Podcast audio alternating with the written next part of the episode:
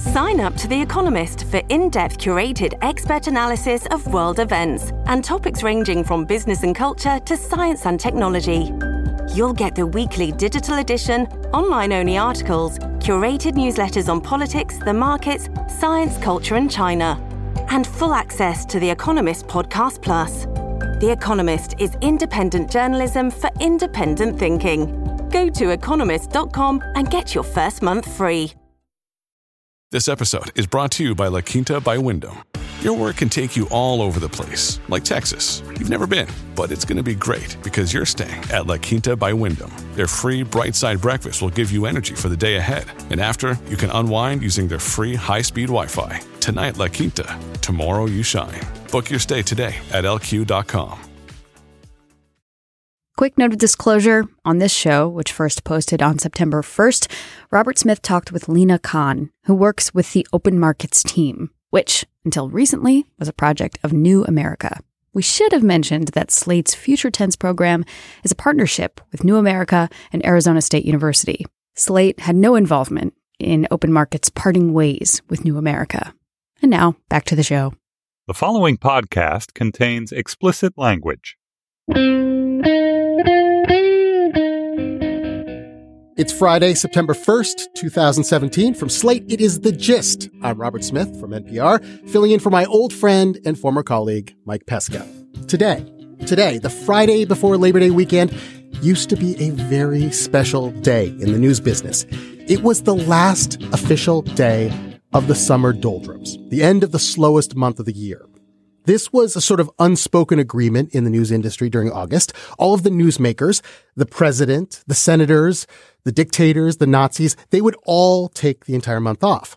And the big name hosts, your Anderson Coopers, your Michael Pescas, they would take the month off too. And those of us on the B team would wear shorts to the office. We would file puff feature stories all month long until the news could start again in September. It is almost inconceivable now. But at NPR, we would have elaborate meetings in the spring about how can we possibly fill all of that radio programming during the slow months of the summer. We would come up with series. Just make them up. Uh, books you can take to the beach. Our favorite summer foods. One year it was cheap vacation thrills. I did a feature where I tried to sneak into a drive-in movie theater in Pennsylvania. Oh, wait. Watch your head. In the trunk of a car. Okay, okay, that's it. Oh, it's the worst. Never lock yourself in the trunk of a car. oh, it's horrible. It's horrible. And yet, in August of that year, it was considered news. Another year, the summer time filler was those crazy national parks, or we probably had a more serious headline for that. But I profiled the smallest national park in the nation, the Thaddeus Kosciuszko National Memorial. The whole park is basically the second floor of a row house in Philly with these very serious, pretentious displays. This is such a small room. Such a small room for such a great man. So we've been open for a while and nobody's coming through the door. We've had no visitors yet, but that's not uncommon. It's a waiting game. It can be. This is what national reporters got paid to do in August in the old days. Now, of course, the entire concept of a slow news month is gone. In August of this year, the president went on vacation, but did not stop talking. One American city was inundated by racists, another by water. So many stories NAFTA, the wall, DACA, Afghanistan, Bannon, Gorka, Kim Jong un, fire and fury, both sides, the moon blotting out the sun. And that's fine. Like, as a news reporter, I'm not going to complain about news happening.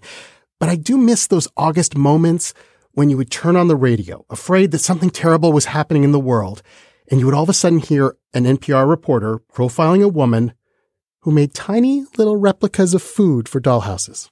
Now, as I look at this little salad, and this is a little salad bowl about the size of a nickel, and, and there's, and there's little cucumbers and, and mushrooms and, uh, and, and carrots. Carrot slices and, and, cherry tomatoes and. How do you and know when to stop? you really don't. And an entire nation hearing that story would know, wow, nothing is happening in the world today. And everyone could go back to vacation in peace. Today on the show, I will spiel about what happens when reporters become heroes, or try to be, live on the air from the flooded streets of Houston. But first, an interview with Lina Khan, who, as a law student earlier this year, took on one of the most powerful forces on the planet, Amazon.com. And we'll talk about if the internet giants require a new kind of antitrust law.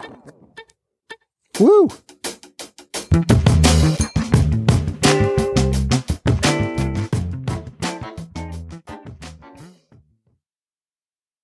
Evernorth Health Services, we believe costs shouldn't get in the way of life changing care, and we're doing everything in our power to make it possible. Behavioral health solutions that also keep your projections at their best? It's possible. Pharmacy benefits that benefit your bottom line? It's possible. Complex specialty care that cares about your ROI? It's possible. Because we're already doing it. All while saving businesses billions. That's Wonder made possible. Learn more at evernorth.com/wonder. You know who had a good week this week? Amazon.com. They took control of their first brick and mortar business, Whole Foods, and, and all the big news coverage was about how amazing their prices were. Amazon's first act as an owner of a new grocery store was to slash fair trade banana prices by 30%, uh, responsibly farmed Atlantic salmon down 33%, orphaned baby kale 13% off. Even locally sourced Echo speakers were on sale. And forgotten this week seemed to be the concern that the world had just a few months ago. Is Amazon getting too big? You may remember when the purchase of Whole Foods was announced, stock in every other grocery store retailer plunged. People feared that the grocery business was this new world that Amazon was going to conquer. But the federal government looked at the purchase and said, eh, seems fine. And Amazon cutting prices was the exact opposite of the thing an evil monopolistic corporation would do, right? So this week it seemed that the free market triumphed. Or did it?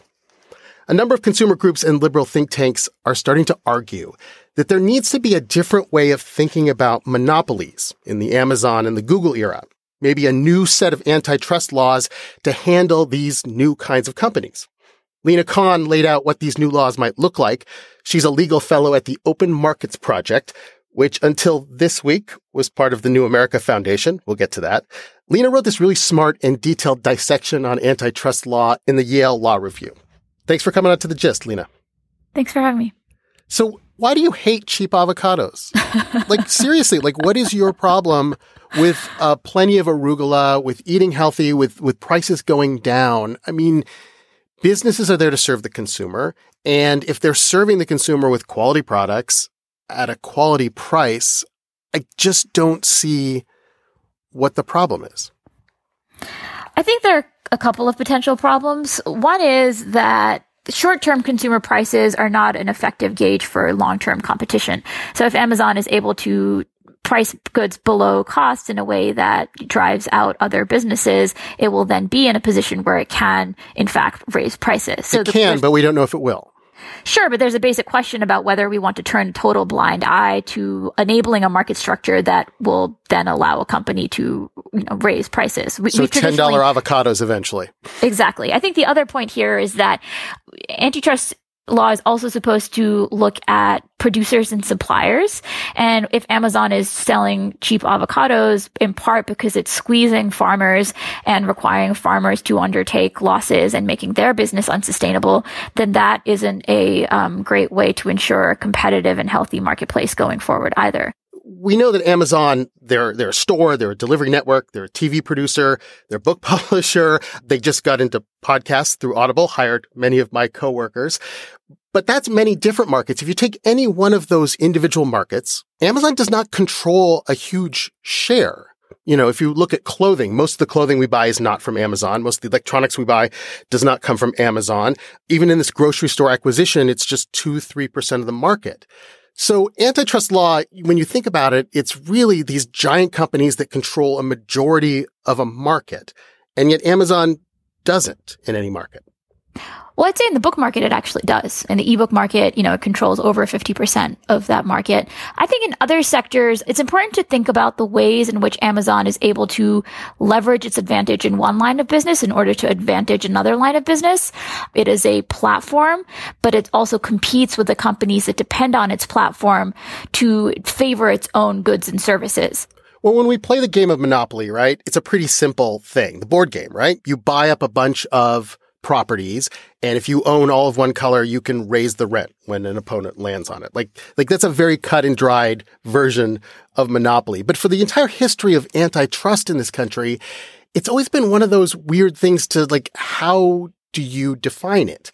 And one of the interesting things about the paper you wrote was to walk through that, that historically this country has looked at monopolies in a different way. I mean, 100 years ago, it was big is bad. If you're huge, if you own huge shares of the market, if you own uh, the suppliers and the outlets, a sort of vertical monopoly, then you are bad. But then, then the view changed. The view changed to sort of a consumer based thing. Do we actually have to pay more? That was the definition of monopoly. Like, why did this change? The foundational concerns were political, right? There was an understanding that in the same ways that concentrations of political power threaten democracy, that concentrations of economic power similarly threaten democracy. And so antitrust enforcers looked at how open a marketplace was, whether a monopolist would be able to use its size and power to disadvantage competitors in anti-competitive ways.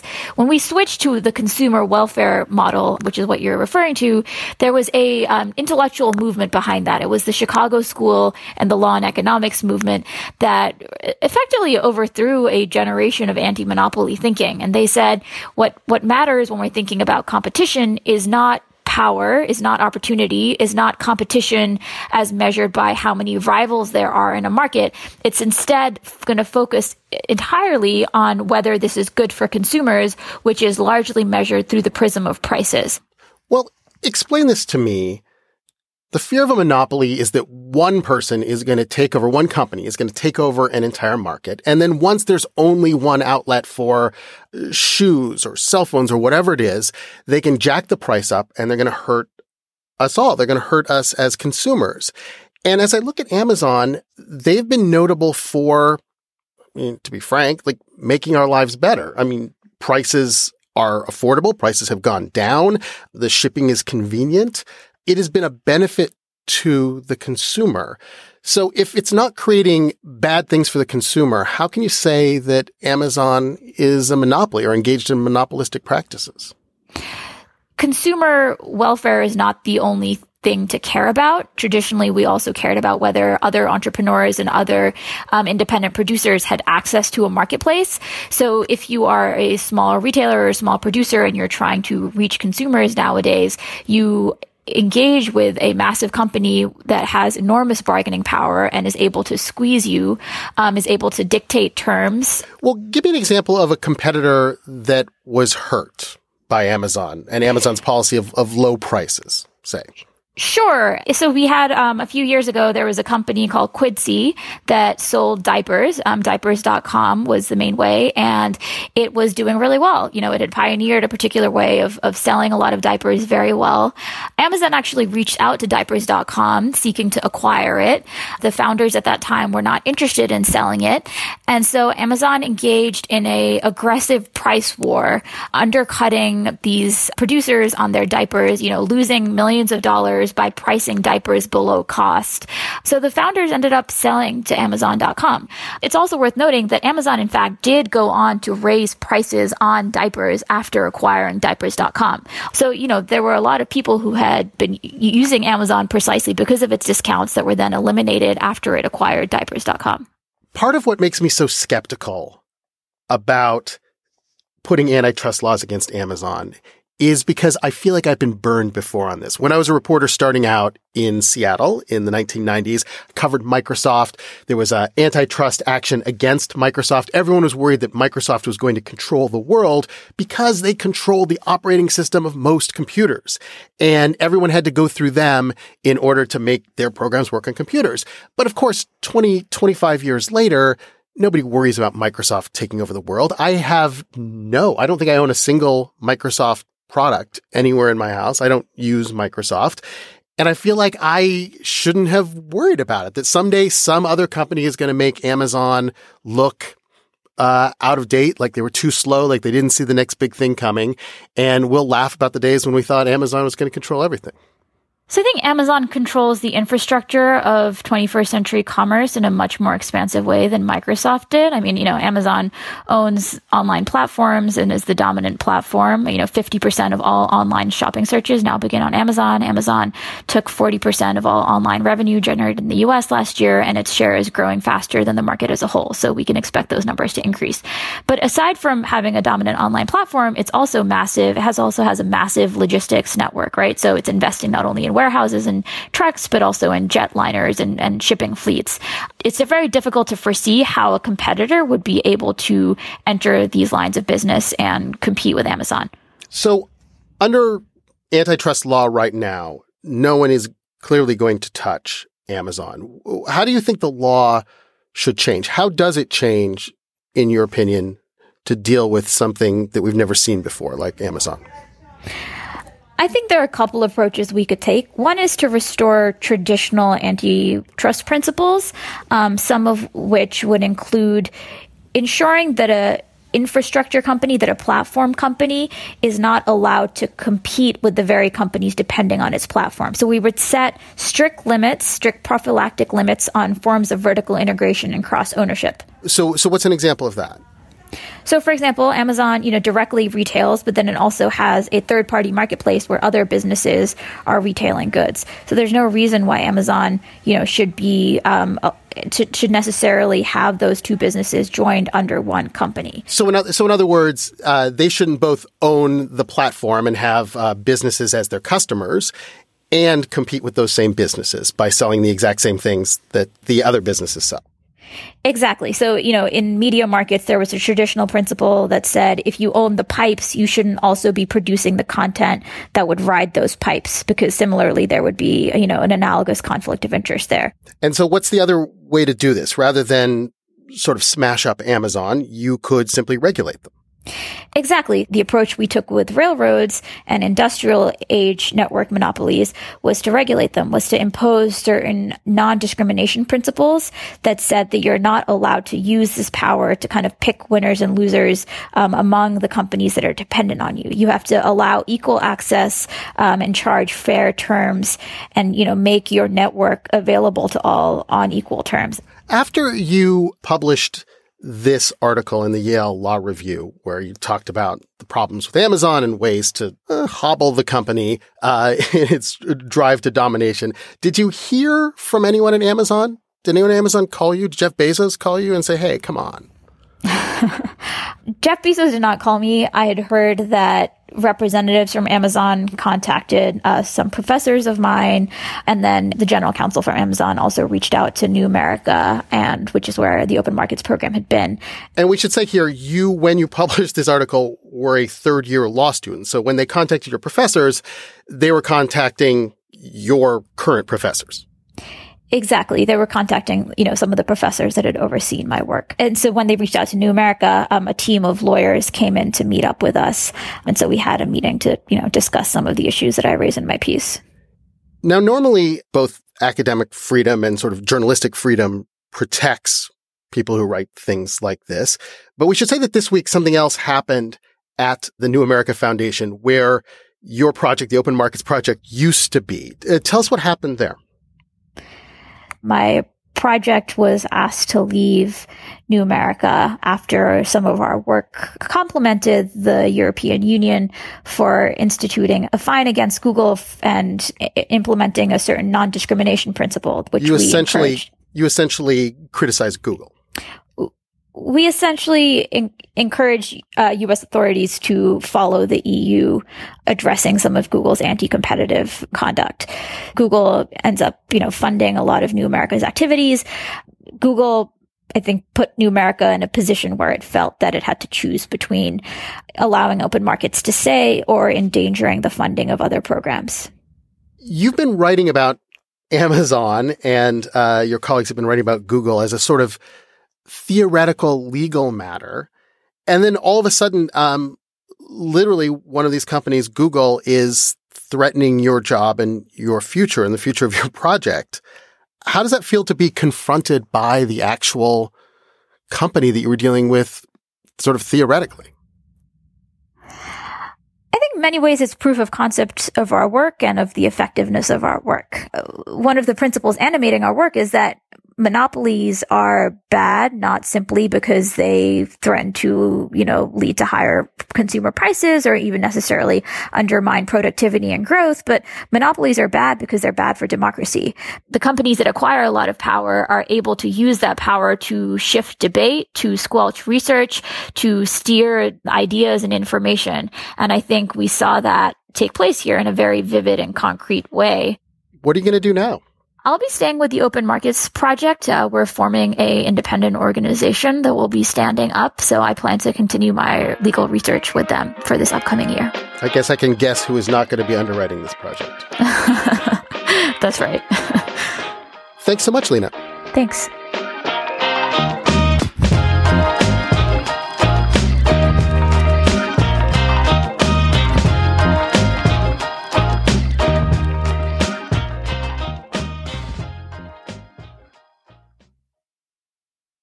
This episode is brought to you by Shopify. Whether you're selling a little or a lot, Shopify helps you do your thing, however you cha-ching. From the launch your online shop stage, all the way to the we just hit a million orders stage. No matter what stage you're in, Shopify's there to help you grow. Sign up for a $1 per month trial period at shopify.com slash special offer, all lowercase.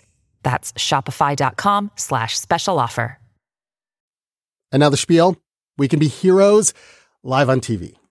I was on an airplane last weekend coming back to New York, and I was desperate for news about what was happening with Hurricane Harvey in Houston. So I'm watching CNN on the seat back in front of me, amazing technology, and I saw something remarkable.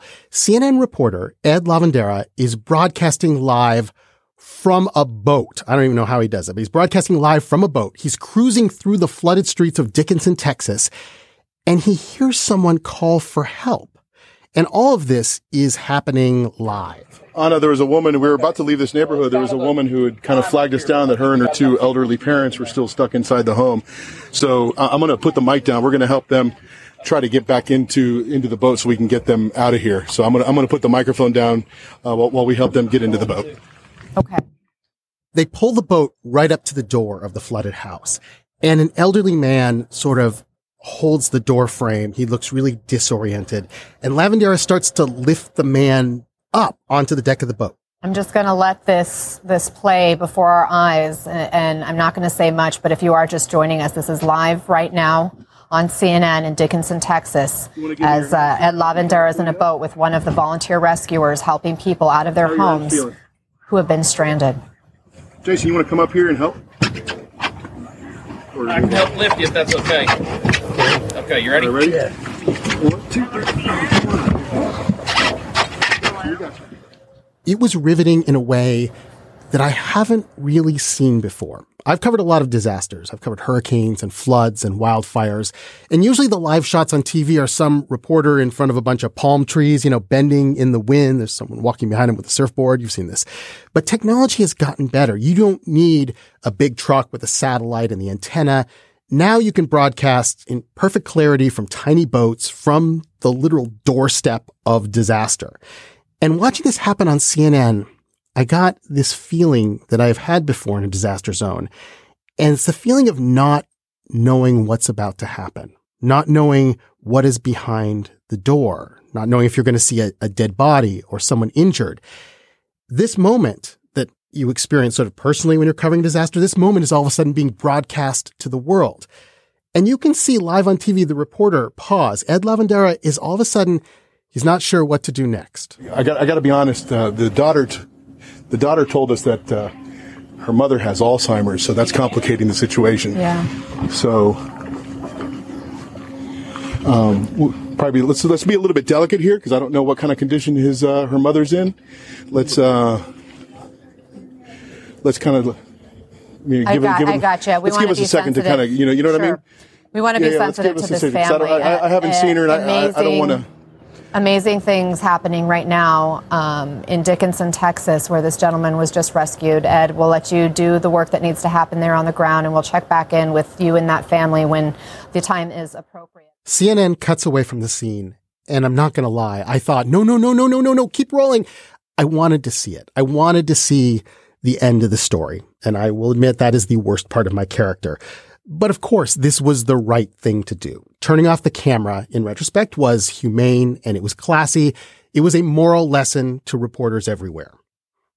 TV, of course, took the wrong lesson. And that was, oh my God, rescuing people on television is amazing. And the next thing you know, every time I turn on CNN, there is some reporter, national or local, rescuing someone live on the air. Here's one from uh, KTRK. The reporter spotted people trapped on a roof. And this time, nobody put down the camera. The camera zoomed in on the victims being rescued. Obviously, very, yeah, very difficult because he said he has a pacemaker on his left hand side near his heart. So we're going to have to steer clear of that, obviously. And uh, I'm going to try and get him on the ledge here so we can have him sit down and then we're going to take him off. But this just shows you. Another time it was a CNN reporter, Drew Griffin. He pulled a man out of a truck that was being swept away. Are you doing all right? Your heart doing okay? Okay. You're alive, sir. You're alive. Why don't you just go step out of the rain for a second? John, this literally just happened. Uh, Scott and I and Brian Rokus just rescued this fellow. There was no time to call 911. He was floating down this ravine. That's his truck. That's his truck right behind me. All right, no profanity. It's live TV. Okay? no profanity. All right, I'm just saying it's a. Yeah. It's no, hey, uh, I want to thank these guys for saving my life. You got to have the thank you. It is, it is amazing to watch. And I don't want to criticize my fellow reporters because they are in a tough bind. If they can save a life, of course, of course they should save a life. That's their job as human beings.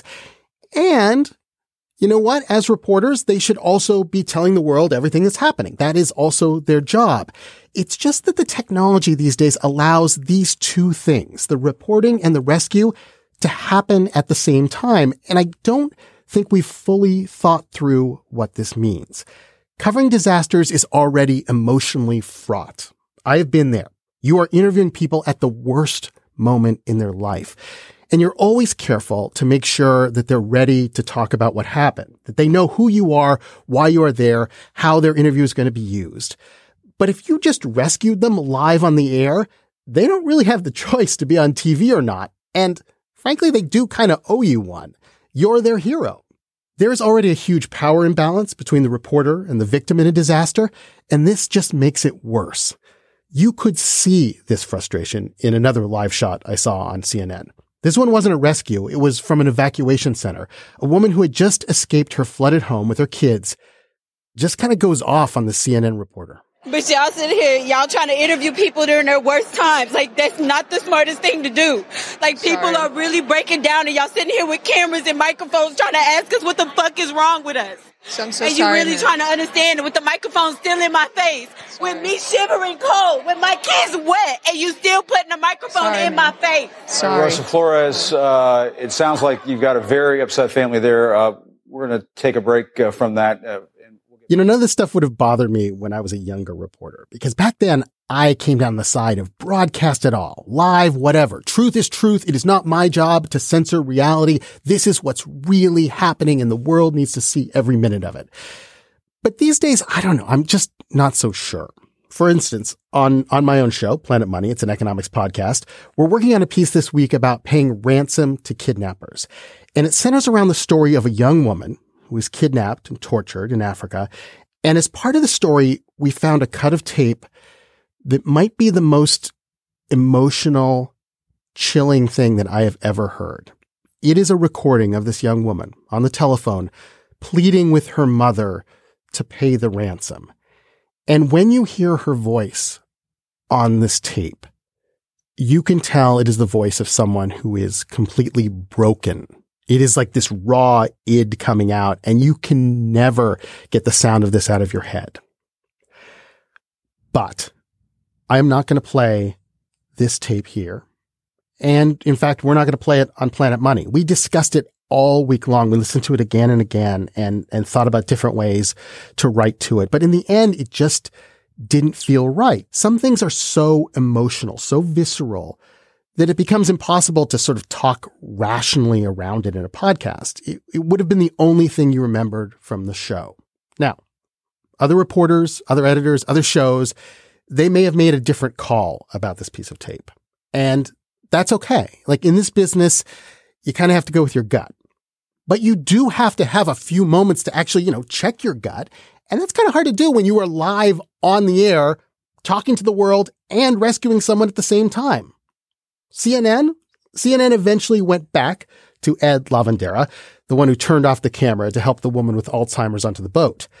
And when the camera came back on, the woman was now sitting quietly next to her daughter. They clearly had a moment to compose themselves, to regain just a little bit of their dignity.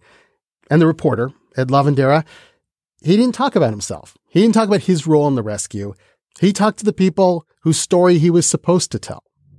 Were you worried that you know, we're getting pretty close to nightfall here? Were you worried that you weren't going to be able to be pulled out in time before dark? Or? Yeah, we were just starting to because uh, we found out there wasn't a rescue, and then we heard the Coast Guard can take a couple days. Uh, we didn't know. Right. How are you feeling now?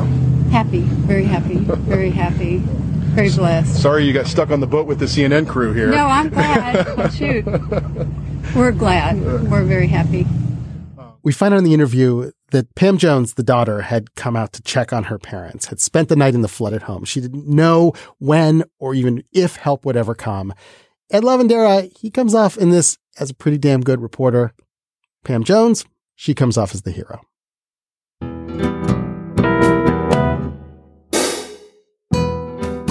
That is it for today's show. Mary Wilson and Daniel Schrader produced The Gist. Amazon gives them 4.6 out of 5 stars. Reviewer D. Lazaro says, be careful, they come two to a package and are slightly different sizes. Steve Lickteig is executive producer of Slate Podcasts, 4.4 stars out of 5. Note, he does not come with a cord. It must be purchased separately. Mike Pesca is out of stock this week. We're expecting back in the warehouse next Tuesday. Next Tuesday. Free shipping with the following phrase, Oomparu, Deparu, Duparu. I'm Robert Smith. Thanks for listening. 2017 from Slate is the gist. I'm Mike Pesca. Why do people always feel like they got to warm up? Like they weren't talking all day long. People talk all day long. Of course, if you're going to talk all day long, you're already warmed up. I don't understand it. It's as if, what are they, monks? They don't talk to anyone all day? Oh, I don't ever say anything, so I better say the tip of the tongue, the tip of the tongue, the tip of the tongue, the tip of the tongue. It's me channeling. I got to channel.